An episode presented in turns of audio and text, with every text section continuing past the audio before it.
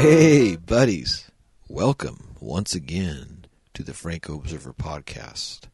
I am your host, Jason Rudy from Desperate Visions Productions, a Sacramento, California based filmmaking group headed by yours truly. And um, on the output of my side of the lens, um, got Lady Hyde out there.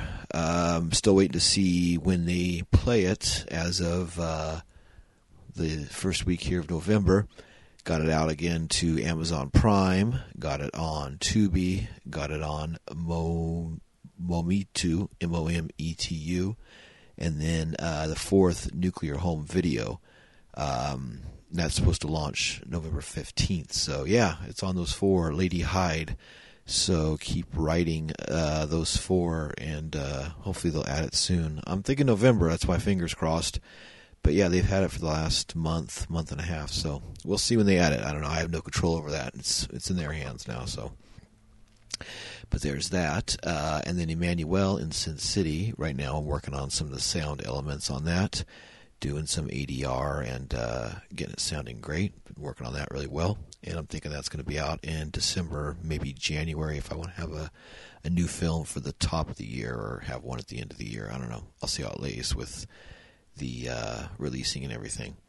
And uh, thirdly, uh, I am working on. I just finished uh, actually earlier earlier this afternoon uh, the script for film 16 from Desperate Visions Productions and me.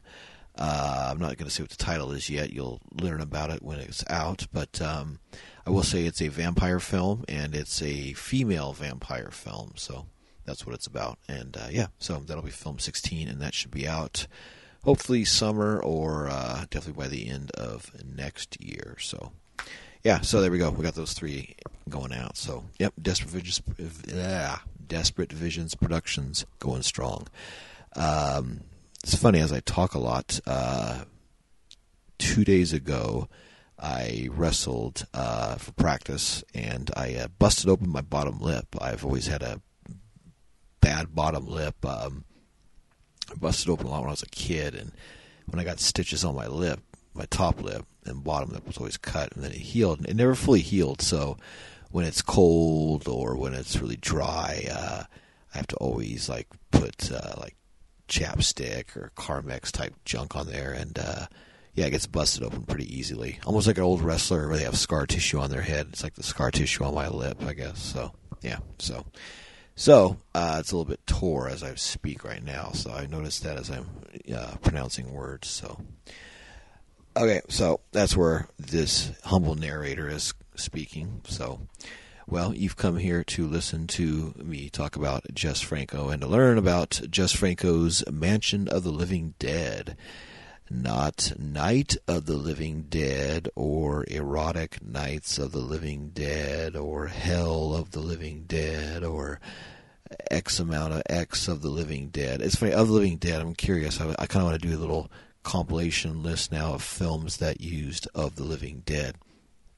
But for this, uh, episode 113, now coming up on about two years, actually, as I record this, so happy anniversary, happy two year anniversary.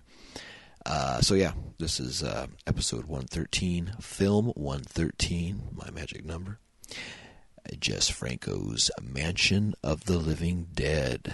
Um, I watched this on the Severin Blu-ray that was recently released.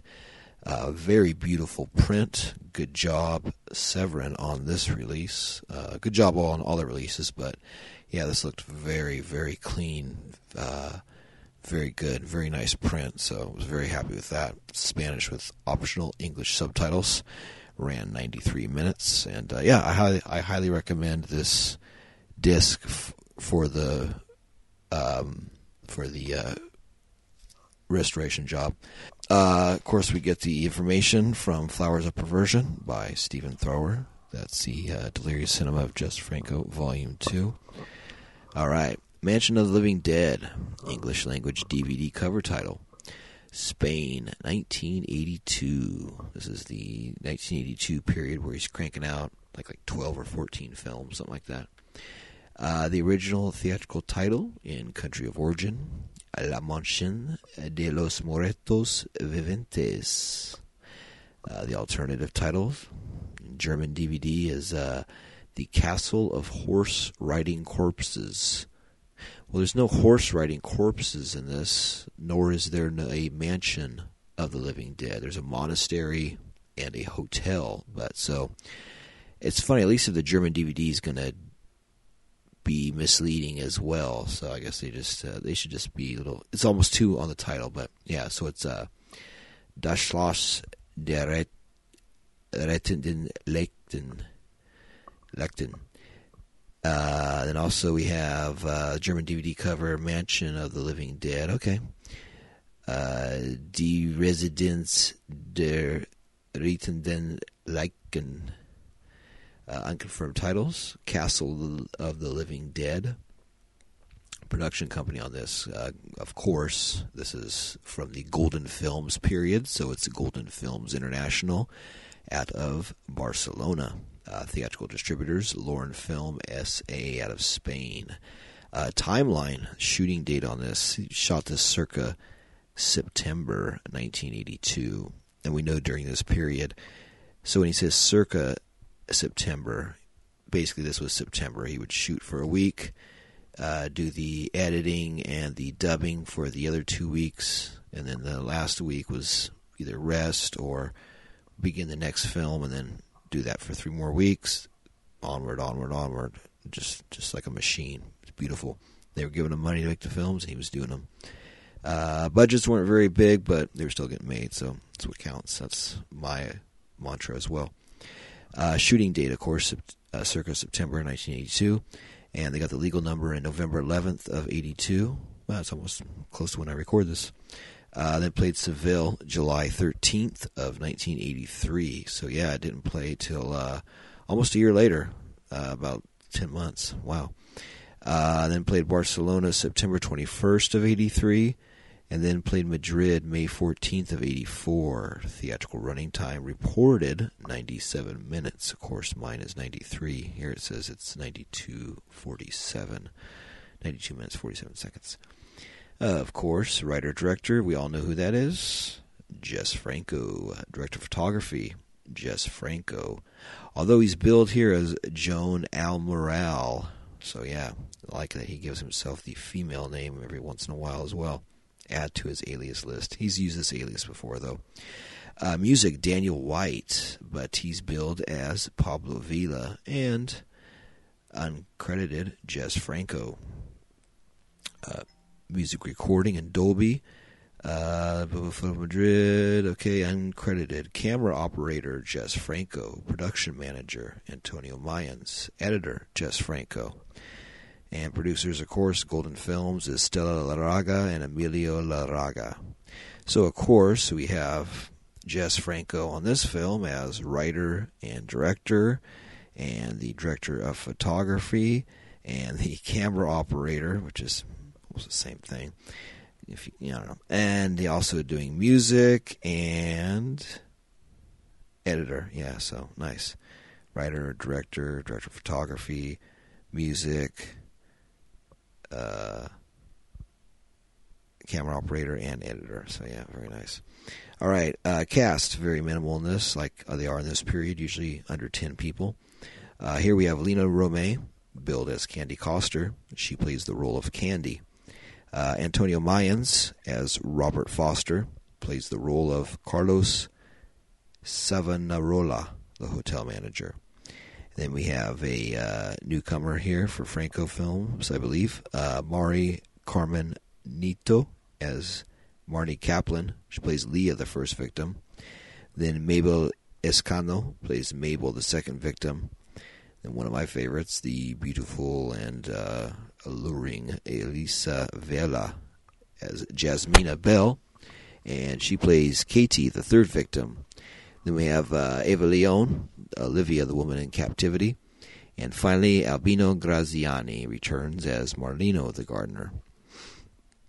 Uh, I'm going to kind of give away, not go over the synopsis because um, we kind of go over that in the review later. Calling myself, we go over not the film step by step, but, but uh, kind of how it, how it rolls and everything. So, all right. Uh,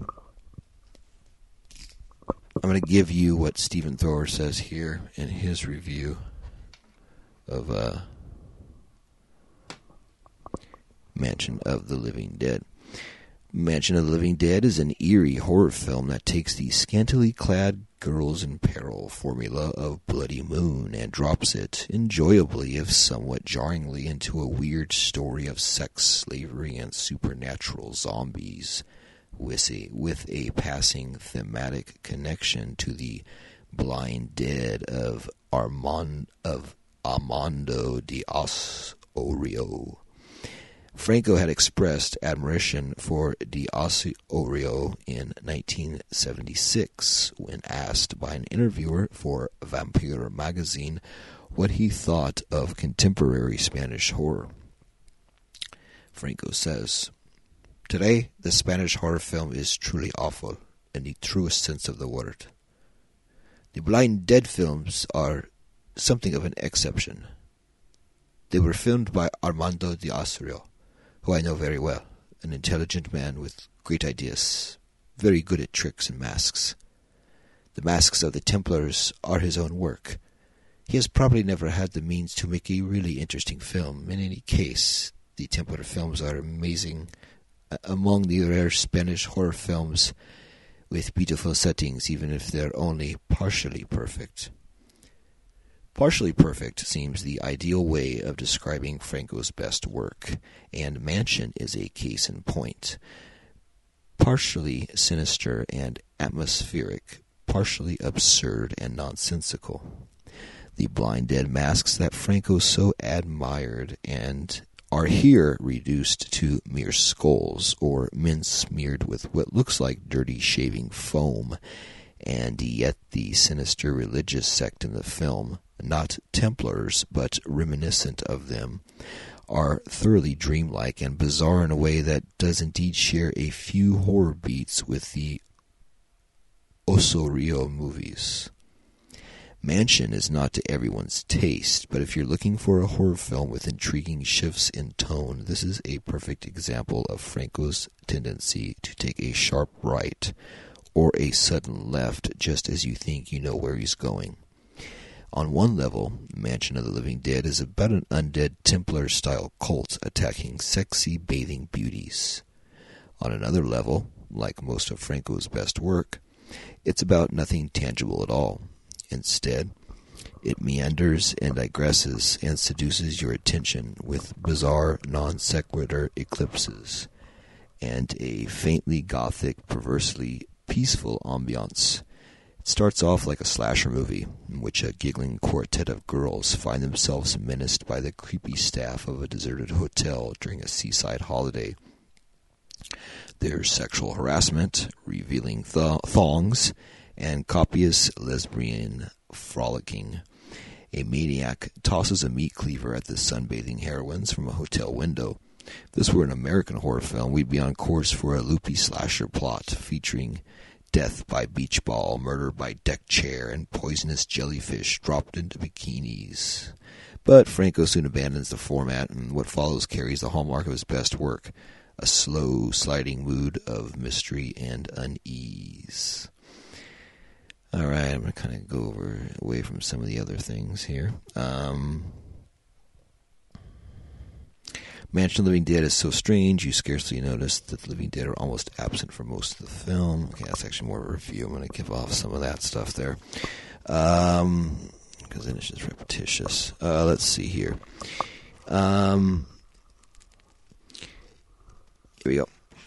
Idiosyncrasies about abound elsewhere too. For instance, in a hotel. Oh, actually, we won't do that. Yeah, in a hotel quarter sex scene between Mabel and Antonio Mayans if you've seen the film, you know what I'm talking about. I'm not going to give away that scene because it's quite funny. But uh, yeah, there's very interesting dialogue in this film. Um, Mansion Living Dead leaves the American slasher leaves the American slasher genre definitively behind when it's revealed that Carlo, the hotel manager, keeps a female sex slave nude except for black stockings chained to the wall in one of the rooms. The sudden shock of this sadosexual plot development a total non sequitur, yet so very just Franco, lifts us away into something weirder and darker. Asked by her captor what she desires, the woman, called Olivia, responds with her quest for food, more stockings, and a chamber pot. You're more like an animal every day. You eat, you shit, sneers Carlo. Further dialogue contradicts our understanding of what's going on. We realize that the woman is in some kind of sadomasochistic relationship with her captor. Her demeanor is subservient but accommodating too, without the hatred or raw fear of a true abductee. Can we be sure what's going on? Not really. We're simply confronted by this bizarre relationship with no indication on how it started or for how long the woman has been tied up. As for what on earth it has to do with the rest of the plot, well, your guess is as good as mine. It's rather as if we were taking a wrong turn in the empty hallways of the hotel and emerged in a neighboring Franco production, which makes the setting of Labyrinth off season hotel a good image for the entirety of Franco's cinema. I'll leave you like that, with a burning desire, trembling like a cat in heat, spits Carlo after screwing the woman for just a few seconds. It's a disturbing scene, comical yet vicious, and fraught with overtones of madness and perversion. Uh, da, da, da, let's see.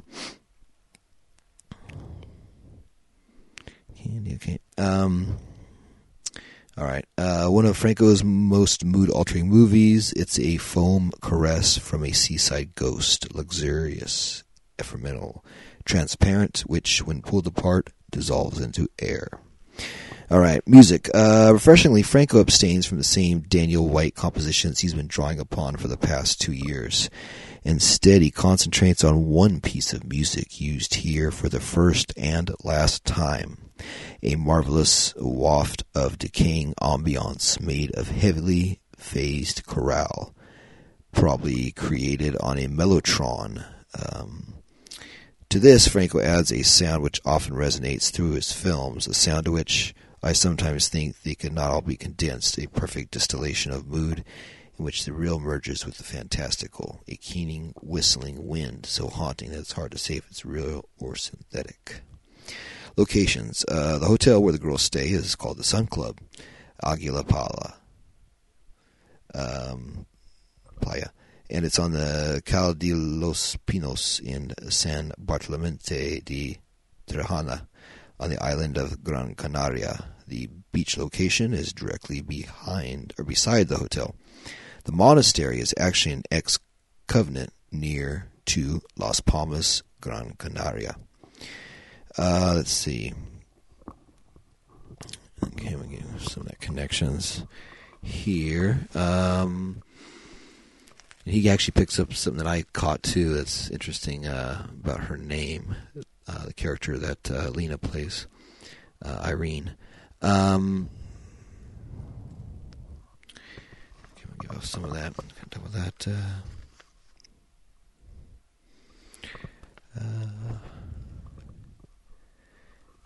says, meanwhile, Mansion of the Living Dead refers to the accursed Decalogue, in other words, a book containing an alternative Ten Commandments, which came into the Holy Order's hands thanks to a ploy of their founder. The passing reference suggests that once that our undead heretics have been corrupted by a malign occult text, a Necronomicon, if you will. When Carlos addresses Candy at the Holy Order's chapel, his words suggest that this cheery blonde bimbo may in fact be an altogether different woman, a creature of mystery and immortal with supernatural powers. He says, I recognized your soul, your body, when I first saw you. You're Irina, returning from the past to liberate me from my curse. So, could Candy be the one? Could so could Candy be one of the reincarnations of the Countess Irina, at first encountered in 1973's La Comtesse Noire? The face is the same, even if she's gained a few pounds. That's mean. Uh, perhaps part of her malediction is to live many lives, from the exalted to the lowly. Sometimes a rich and powerful Madeiran noblewoman, sometimes a poor stripper from the tower blocks of Munich. So, all right, well, that's what Stephen Thrower wrote, uh, or some of what he's written about the film. He actually wrote a bunch. It's actually quite a bit more of text that he's written on there, but uh, I didn't go through all of it for this review because uh, I want you to watch the film and see what you think. So, all right. Um, so for this episode, Kali returns from Los Angeles on Zoom and joins me in the review of this film, Mansion of the Living Dead, film 113. Uh, if you dig the show, please consider donating. We have a donation button on the front page, either one time or reoccurring, your choice. Uh, of course, download and subscribe. We're on Apple Podcast. We're on Spotify, Stitcher, Amazon Music. We're on uh, Google Podcast, Radio Public, and any of your other favorite platforms. Uh, tell a friend if you dig the show and you like Franco or you want people to learn about Franco. Uh, tell them about the episodes and the shows. We have 113 episodes now, which is about 112 uh, Franco films or 113 Franco films. Yeah, 113 Franco films that are covered now so far. So definitely there's uh, a lot to listen to of uh, Franco content. So yeah, check it out and tell people about it. Uh, so about two years now that we've been doing this. Uh, I've been doing this. So um, yeah, so there's definitely a lot to listen to. You won't get out of that listening early. So. Uh, all right, so if you want to get a hold of us, you can write us an email. Of course, I'll always be there to answer it. You can reach me at uh, the email address of Franco Observer at yahoo.com. That's one word, Franco Observer at yahoo.com. Uh, you can also find us on Facebook and Instagram under the Franco Observer Podcast. Uh, and yeah, I just want to say thank you to fans that have been. Uh, oh yeah, that's another thing too. I forgot a big announcement. Uh, we recently passed now over 10,000 downloads. So thank you very much for that. Uh, not sure if I answered that last. I think it just. I think it happened between the last recording and this recording. So yeah, we've passed 10,000 downloads. Thank you very much. Uh, over two years, so that's about 5,000 downloads a year. I don't know if it was. I think it's we've gained more fans and downloads this second year compared to the first year. So thank you very much for that. Now I know we're already coming up on 10,200 now already since the last couple days. We've had a very busy top of the month. So that definitely helps. So yeah, it's uh, going to be a busy. Uh, what is this? November we're in now. So yeah, November should be another record-breaking month. So thank you all again for digging the show and telling people about it and um, sharing in the love that I so express for Uncle Jess. Definitely through, I've mentioned before in past episodes, through uh, learning about Jess Franco myself and uh, researching him all and becoming obsessed and diving into the Franco universe. It has definitely improved my filmmaking um, in as much that I haven't changed my style as much, but things that I would naturally always do, I see he did as well. So uh, it's in simpac, simpatico with him of of uh, doing things on a small scale and doing everything yourself and and as much as you can the editing the filming the writing the casting the budgets the control of all that stuff so and the final cut and all that stuff is so important and then knocking out a film in a few weeks and writing and just being so obsessive with films. And I mean, you know, this is only my 16th film. He, did shit 170 something films. So if I can knock out 20 or 30, um,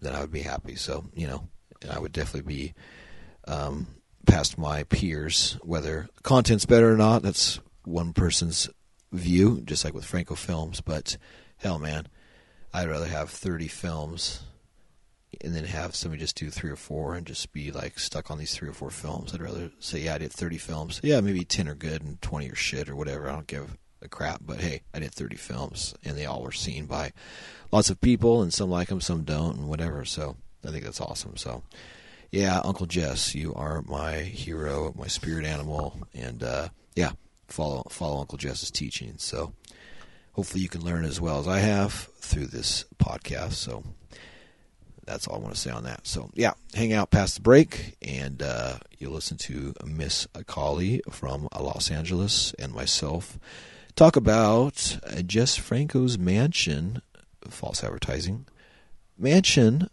of the living dead. So Buenas noches, Maha.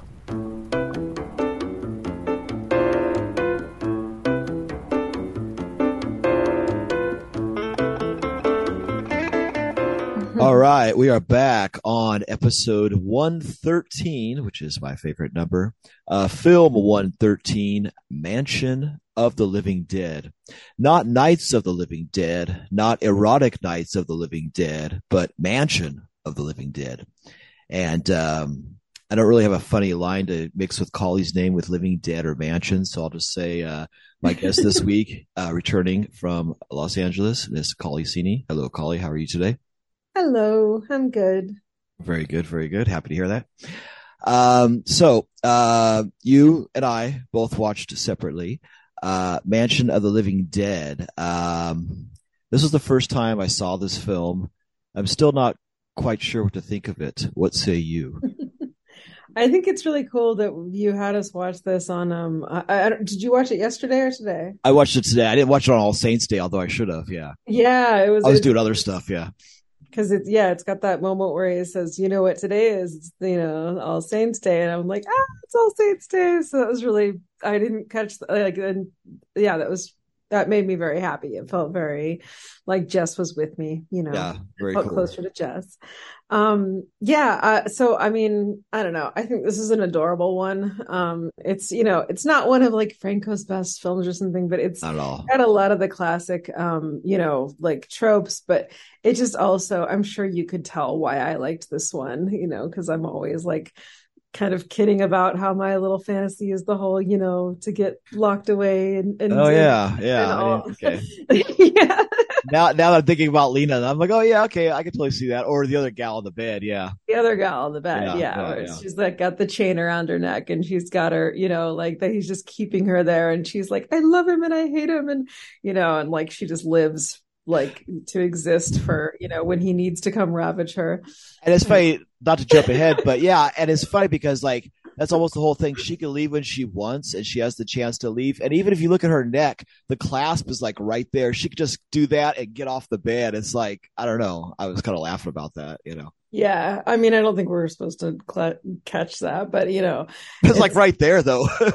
yeah, yeah. I mean, yeah, she's obviously, you know, making the choice to be like, you know, she's, I mean, that's the whole thing. You know, you don't actually want to get Right. kidnapped by some weirdo, but, you know, like, you know, like she said, he's handsome and, you know, and she's all str- sprung on him. So she just wants to be whatever he wants her to be and all of that stuff.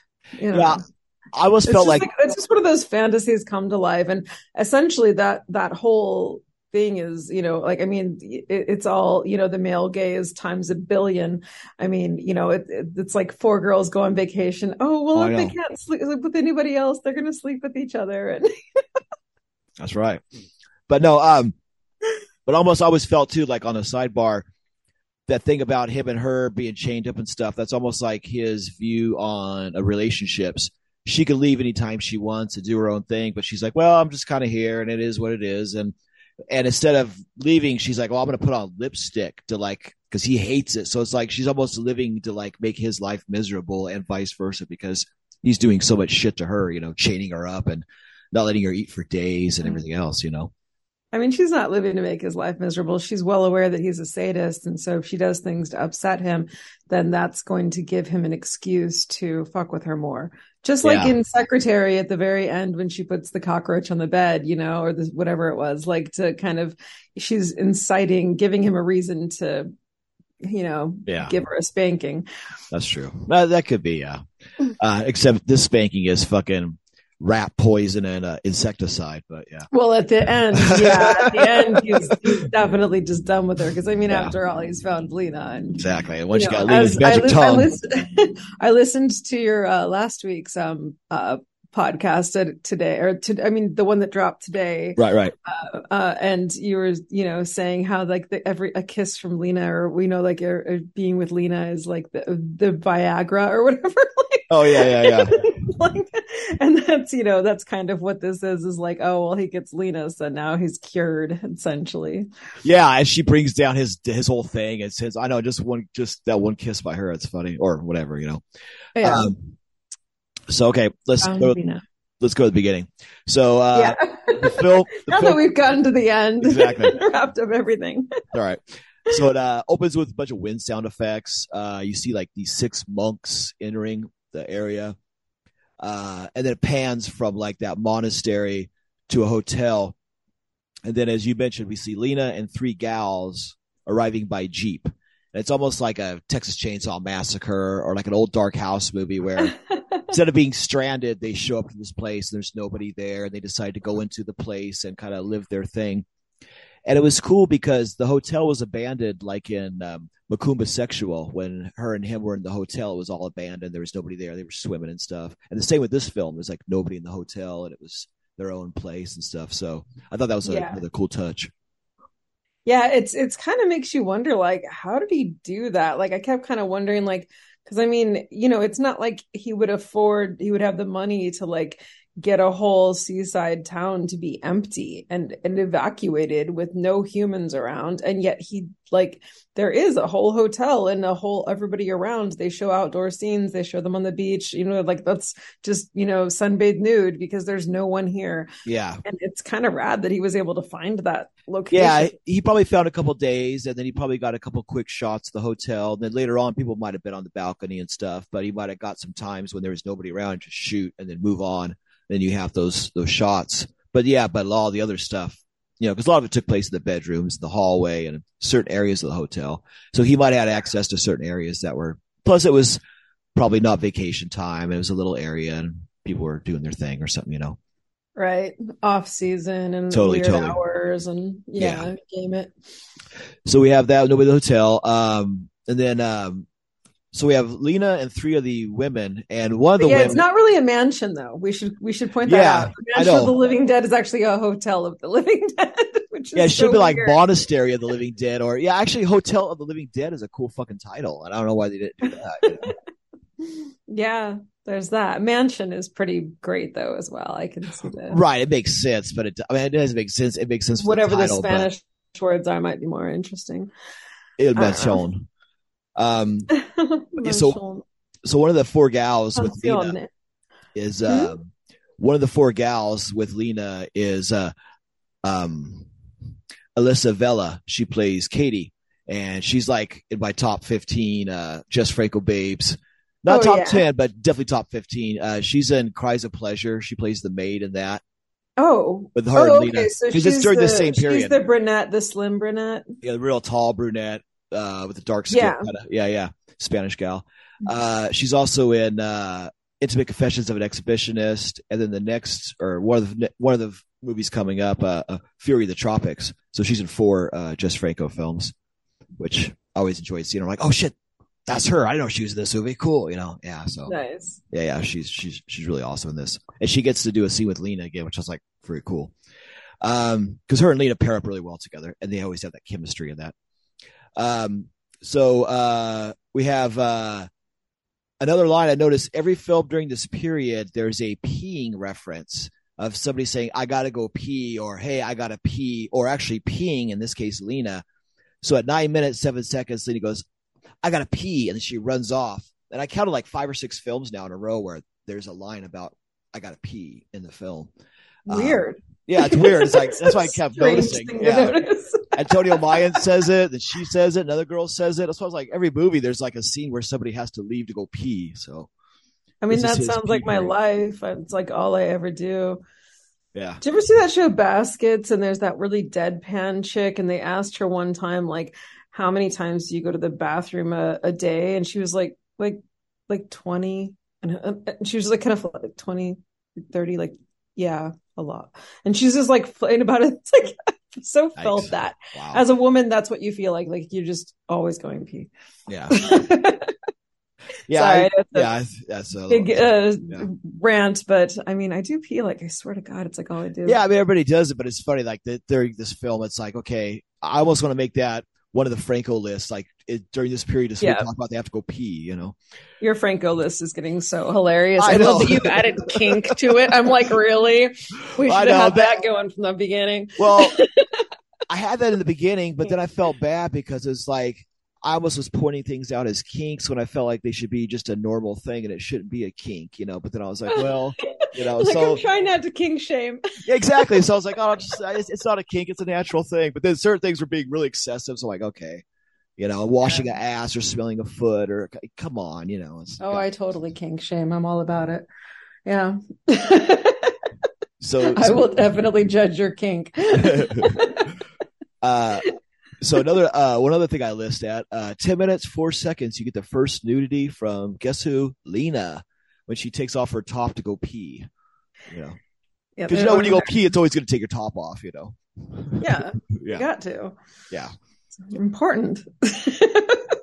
what if the pee comes on your boob somehow? yeah. Yeah. As long as you have a penis, you should be okay.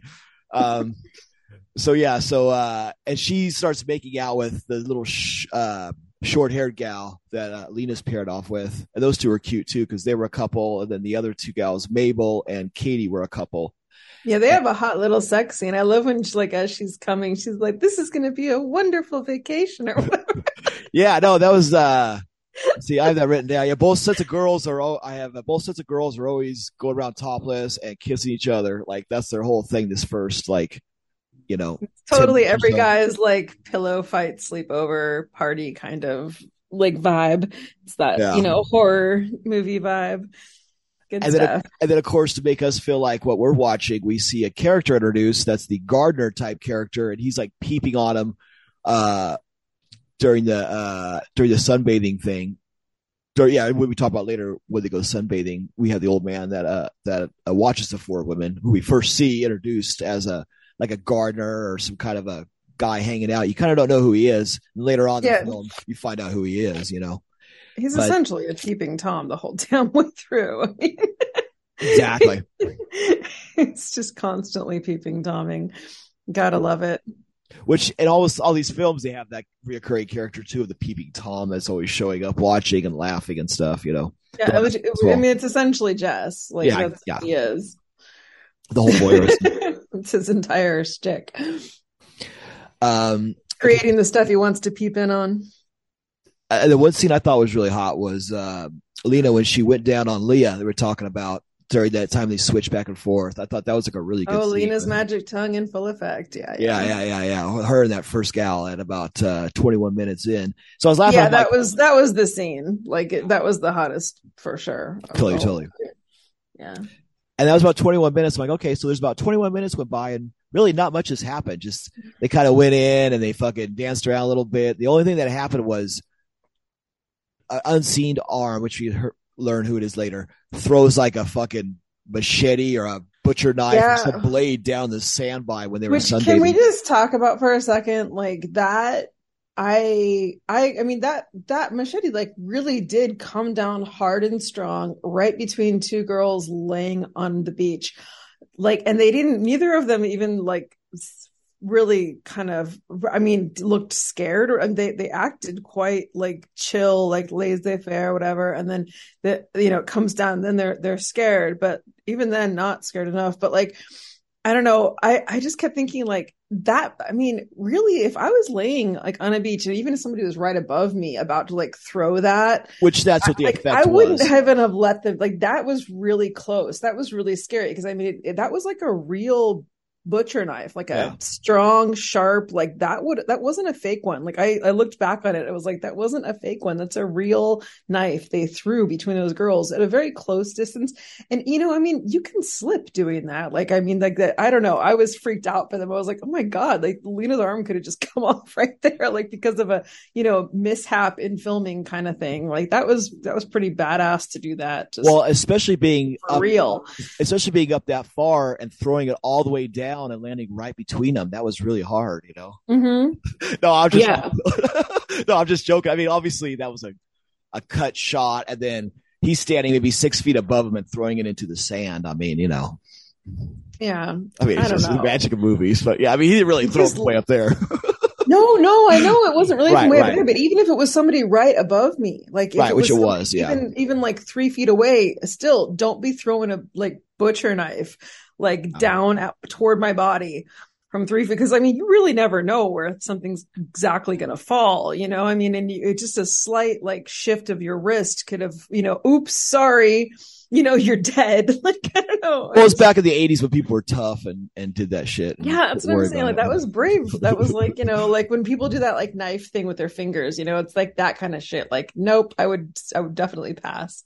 Yeah. And also, I don't want to get too um well i don't know gala avery or whatever but like uh, she was saying like she comes up with some conspiracy theory every time and um i i, I like got all kind of when i first saw that with i i've i mean i've watched this movie three times now and I had never kind of thought of this, but I don't know. I was like thinking about how um, fascists do a thing called snowstorming where like they throw a bunch of like hate filled leaflets down from like from high buildings um, and to terrorize uh, people and keep them under control. And uh, the year before in Spain, there was a big coup and there was a whole bunch of like fascists trying to take over. Um, and it, it failed, but I mean, it got really close. It was like super close to like, to destroying the government there and everything, kind of like what had just happened here.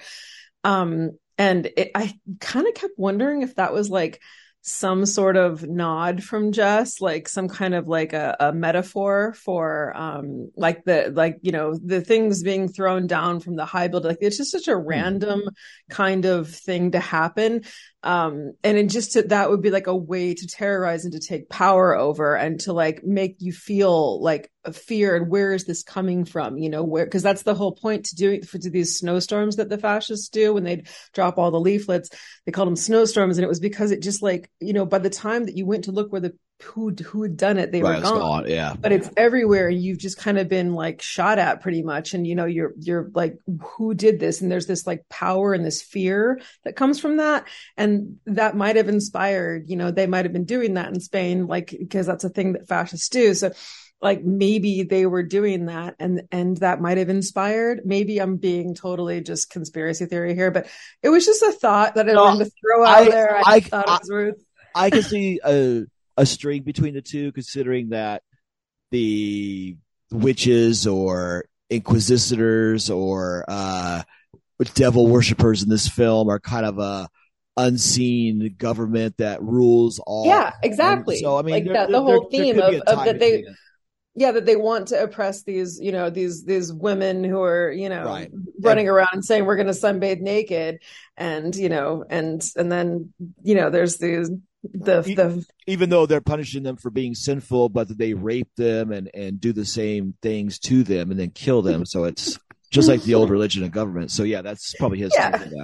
Yeah, nobody expects the Spanish Inquisition. Yeah, exactly. Um, so um, we have um, Leah goes out for a walk and kind of had a oasis of the dead feel when she was kind of walking around. She first finds a monastery, the first gal that disappears.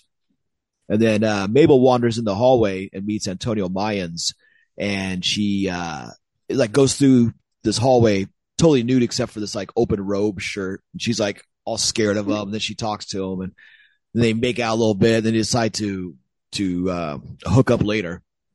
But that scene was pretty funny. Antonio Mayans kind of looks like um, um, Antonio Banderas every time I see him now in these series of films, especially when he dyed his hair blonde. He kind of looked like Banderas a little bit.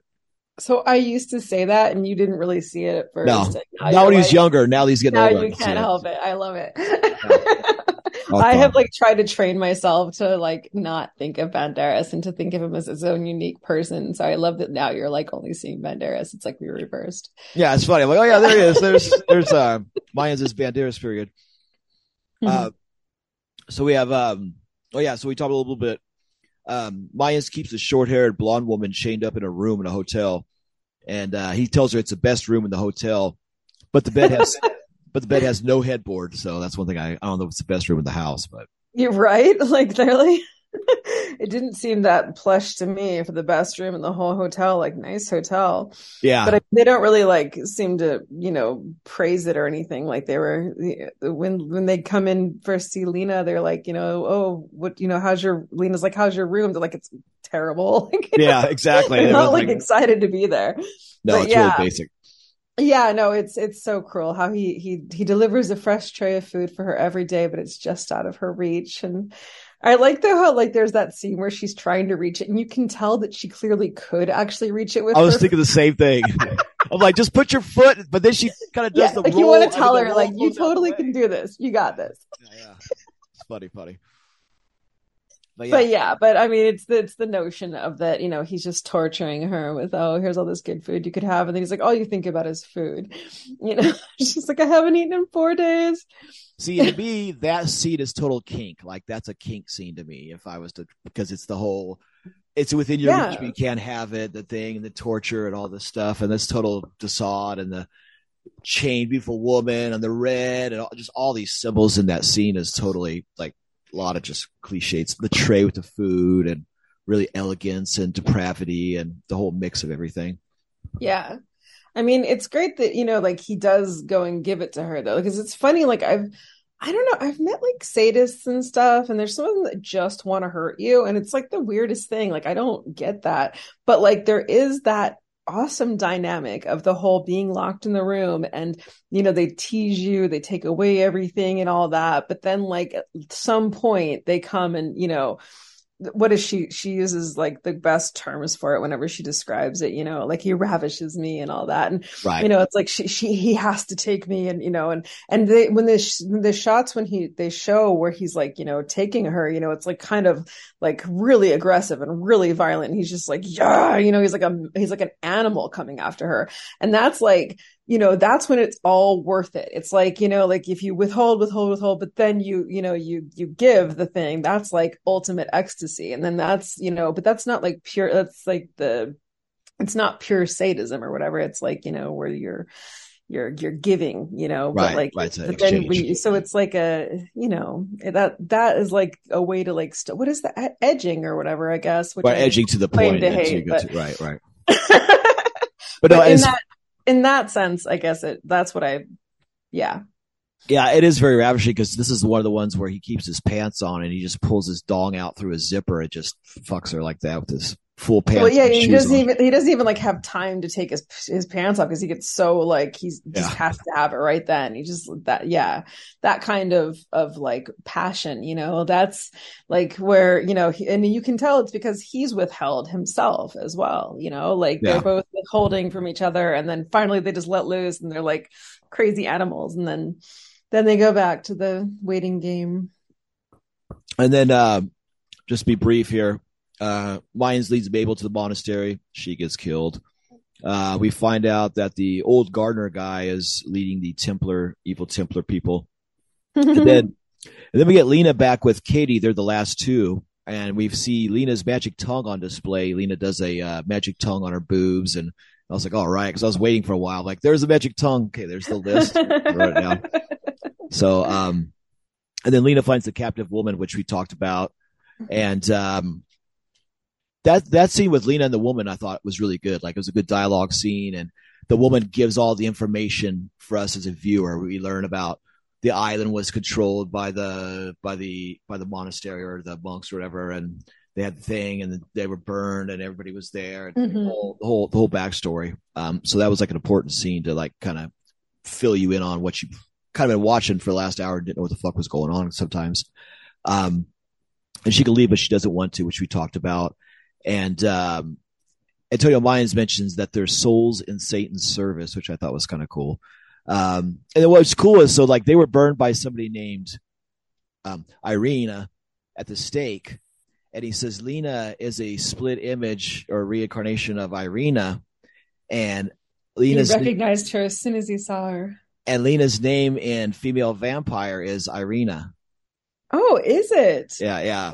catch that that's great Um, Irina Karlstein, but in here she's, uh, but yeah, so he says uh, Irina. Blah, blah. I was like, oh shit, that's fucking cool. So uh, yeah, I just I realized that I watched that. So Nice. Yeah, I'm sure that's intentional. Irina's not exactly a common name. right, right. That's one of the names I think he's used a few times. Um, But, But, uh, yeah, so she was the the the vampire and so she has been reincarnated to save the whole monastery. yeah, to kind of give him the kiss. Say, well, if you if oh, you Franco her- Lore. Yeah, and then Lina's so strong that it was funny. So I like the scene when Lina is dazed, and I'm going to use that as my review of the film. That scene where Lina's kind of standing against the door, and he films her kind of just her eyes are all big before she strangles uh, Katie. where she's kind of uh, hypnotized, where she goes to Oh, yeah, at the yeah. end, and she's kind of like laying there, and her eyes are all big. Which I don't know. As I was watching that, I was like, you know what? I mean, I, of course we love Franco and stuff, but every film I watch Alina, I, I I really appreciate her as an actress, and she's always so different. And in this, just the way she acts and stuff, she's very similar to other parts, but there's parts of this where she's always doing something new. And same with this, with her being hypnotized and a lot of that. I thought she did really good, and it was funny. But then when she started strangling her, she was like growling, like she was like, she was like, wow, all right, it's pretty fucking cool. So. I know. I just always appreciate Lina more and more the more films I see her in, you know? Oh yeah, she's great in this one. I mean, even just that I, I keep thinking of that end shot where they're like kind of just on her eyes with the the hideous yellow wig. Yeah. Um, like, but she just her eyes are just always so, you know, they just say so much. They're just so loud. I don't know. Yeah, she's she's a she's she's so magical. Yeah, like a she's- Wonder woman. She's so expressive. I know she's she's amazing. Okay, well let's uh well we still got a little time. Let's go ahead and knock out the list real quick. I'll be brief on it. Um list. number one, body of water, yes, uh, we see in the beginning. Uh number two, sailboat. There's no sailboats, but there's a sailboard, like the sail surfing, like a like a surfboard with a sail. I don't know what those are called. Not boogie boards or I don't know what those are called, like a surfboard Oh. with a sail. Wind wind surfing or Windsurfing. windsurfing, yeah. Yeah, there's one scene where you see the like three windsurfers. Uh three boats. Yeah, we see Because every time I go to the beach around here. Yeah, I know they're out this time of year. Um, well, not this time of year, but uh, yeah. So there's a boat. We see a boat on the on the sand where the old man's peeping above it, uh, which is great because the boat washed ashore. Whenever a boat washes ashore in this film, it always shows that somebody's lost their way and they've been there for a while. And that's how that old guy is. He's been on that island for a long time. That's he maybe left everything away and that's his thing now. He's he's there, you know. So it it fit really well with that Mhm. symbolism. Uh, four palm Yeah. trees. Yeah, we got a lot of palm trees. Uh, five jungle sound effects. Don't have jungle sound effects, but we have a lot of wind and other sound effects. Uh, number six, A lot of wind sound effects. Yeah, they constantly are afraid of the wind. And do you hear the wind? So what of it? It's pretty scary. You know, yeah, they they they the wind is played well. It made me think of that movie, The Wind. Oh yeah, yeah, yeah. The wind's an actual character in the film. It means something, and it's it's it's it's it's something that's important. Uh, number six, chained up person. Yeah, most definitely. There's a uh, chained up person. So that's totally. I thought that would make you so happy. I know. Oh, there she is. That's a chained total up woman. exactly. Yeah. Uh, let's see. Number uh, seven, dance scenes on stage, stripping. No, not in this one. Uh, club scenes, dancing in a bar. No, nothing like that. Nine, jazz music. No, not really jazz music. They had more like, uh, I don't know what kind of music that was in this one. It was more like, uh, classical or monastery music or just Yeah, chanting or it was, kind of spooky. yeah, it wasn't, it's very Kind minimal. of It's really good. vibe. It's kind Definitely. of a horror film, pretty much. Yeah, that made sense. Uh, number 10 and 11, uh, excessive zooms or out of focus shots. I didn't, I didn't think so. There was some zooms out of things, but Yeah, I He mean, he wasn't going zooms it, but not excessively. yeah, Not not Jess Franco excessively. totally. Uh, number 12, mirror shots. No, not really. Uh, number 13, mind control theme. Yeah, I think mind control theme. sure. They're all, everybody's controlled by them.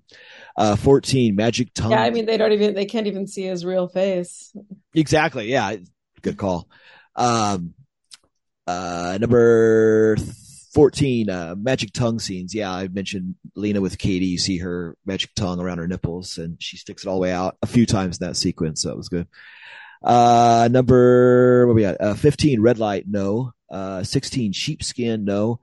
Masturbation with a letter C item. No, there's really no masturbation in the scene. Although everybody's getting down with each other. Nobody's really. Proud of you for clocking it in the last film, though. I was happy Yeah. Oh, he got his cucumber. yeah, it was awesome. yeah, the little cucumber shows it up. It was like awesome. Uh, number 17, mad scientist and servant. Not really, but there's like the monks. Well, actually, their servant could be mine. Well, no, he's, he's one of the monks too, or Templar. So yeah, I say no. 18, fish tank shots. No. 19, talking parrots. No. 20, in credits. Yes, is Fin. Uh, 21, handwritten notes. Now here's one that I caught. Every time when the Templars were getting ready to rape the women and stuff, they kept sh- panning to this like a triangle with some kind of letters. It looked like they might have done that themselves, like drew something and just kept sh- pointing it like it was an important thing. I was like, because I kept looking at that going, I think that looks like that was just made for the movie, you know. So I'm gonna add that for that one. Uh, Number 22, spiral staircase. There wasn't a spiral staircase, but there was a staircase going to the monastery where you see it go down and that way. So maybe a half point. Uh, 23, inept cops. No, there's really no cops or no authority on the island. Uh, 14, I'm sorry, uh, 24, belly chains. No, that's kind of out of the way now. We're in 1982, so belly chains are kind of passe. Uh, 25, kinks. Well, let's see. Uh, we talked about him and her with the Ollie's favorite kink. Let's just call it that. Yeah. Mine would be that the scene of him and her in the bedroom with the the torturing with the tray. That would be my favorite kink. What was your favorite kink? Yeah, yeah. I mean, he literally like talked her into killing herself, like so that he could be in love with another woman, so that like he could have his soul be freed or whatever. I mean, that's like the ultimate you know expression of love is to kill yourself so that the other one can be happy yeah like a romeo and juliet yeah, well, I mean that's beyond. I mean, so that because he's telling her, "I want to be with this." Right, right, and now I'm done like, with you. You're flat out saying, "I'm in love with her," like you know, and and I can't be in love with her if if I have this this wretched, you know, if I'm tempted by you and all of your whorish ways, you know, like he's just right. like kind of coming at her, like, you know, you're just this like, dis, you know, despicable, like, I, you know, I'm ashamed of my, my lust for you. And, and I need this to go away so I can have this pure love with this other woman, you know, like, geez, you know, I mean, I think that would be a good soundbite to maybe record that. And if you want to break oh, up with somebody, yeah. just play that over the phone. yeah. Oh, I mean, I was drinking my Day of the Dead wine while I was watching that my bath last night, and I totally ended up like rewinding and and uh, po- like filming and posting that to Instagram. Like, oh, did you also? I didn't see that. It's so funny. Yeah, I was like that. Those lines were just like, oh my god, amazing, like, so good. Yeah, yeah, that whole shtick is just incredible. Yeah. yeah no. I mean, but can I just say like we totally kind of skipped over like we were like talking about the movie and then we just kind of glazed over didn't really do the end but i mean i know we're winding down the clock here we got five minutes left or whatever yeah. but um but like i mean how awesome was like i mean the another part i had to dork out and post up on ig was like the part where like all the um the skeleton dudes are like raping the chicks, you know, and like it's just so crazy, like where it kind of all the different like the faces and you know how she's you know no like it's just the thought i'm like what is the skeleton raping her with exactly it's like and she she's in pain and she's like oh no well this skeleton is like raping her but i kept thinking like does it have a boner like well, it's just skeleton mask. it was it was the man's body, but yeah, it was supposed to be skeletons. I mean, it's supposed to, but it's a cheap fucking dinosaur Get it, mask. boner. I got you. I know. I know. That's my big punchline. Yeah. Uh, I know you were working that for a joke. I'm sorry. No, I mean, I, I, I wasn't really, but then yeah, like, but it was kind of the thought though. It was like, what does he have like a bone there? Like, what is it? You know, like, right. no, that's true. He's supposed to be a skeleton, so it's like, what are you raping her with?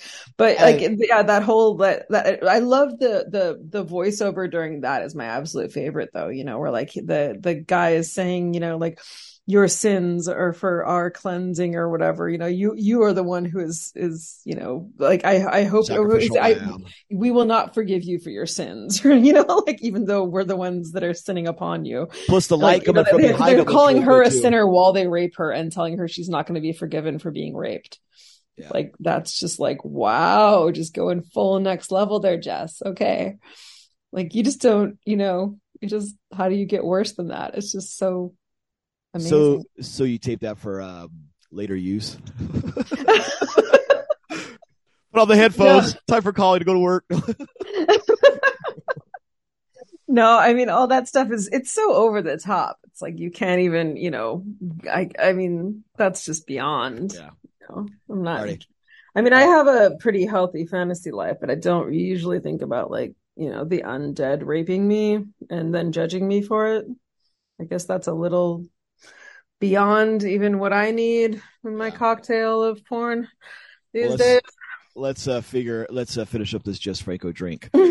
so we got uh, number twenty-seven, Fear or Desire. Oh, that's a good one, actually. That's why I am gonna have to say, no. You know, I think it's equal parts. I think that you know Jeff's being a cook here. I'm, Jess is being a cook.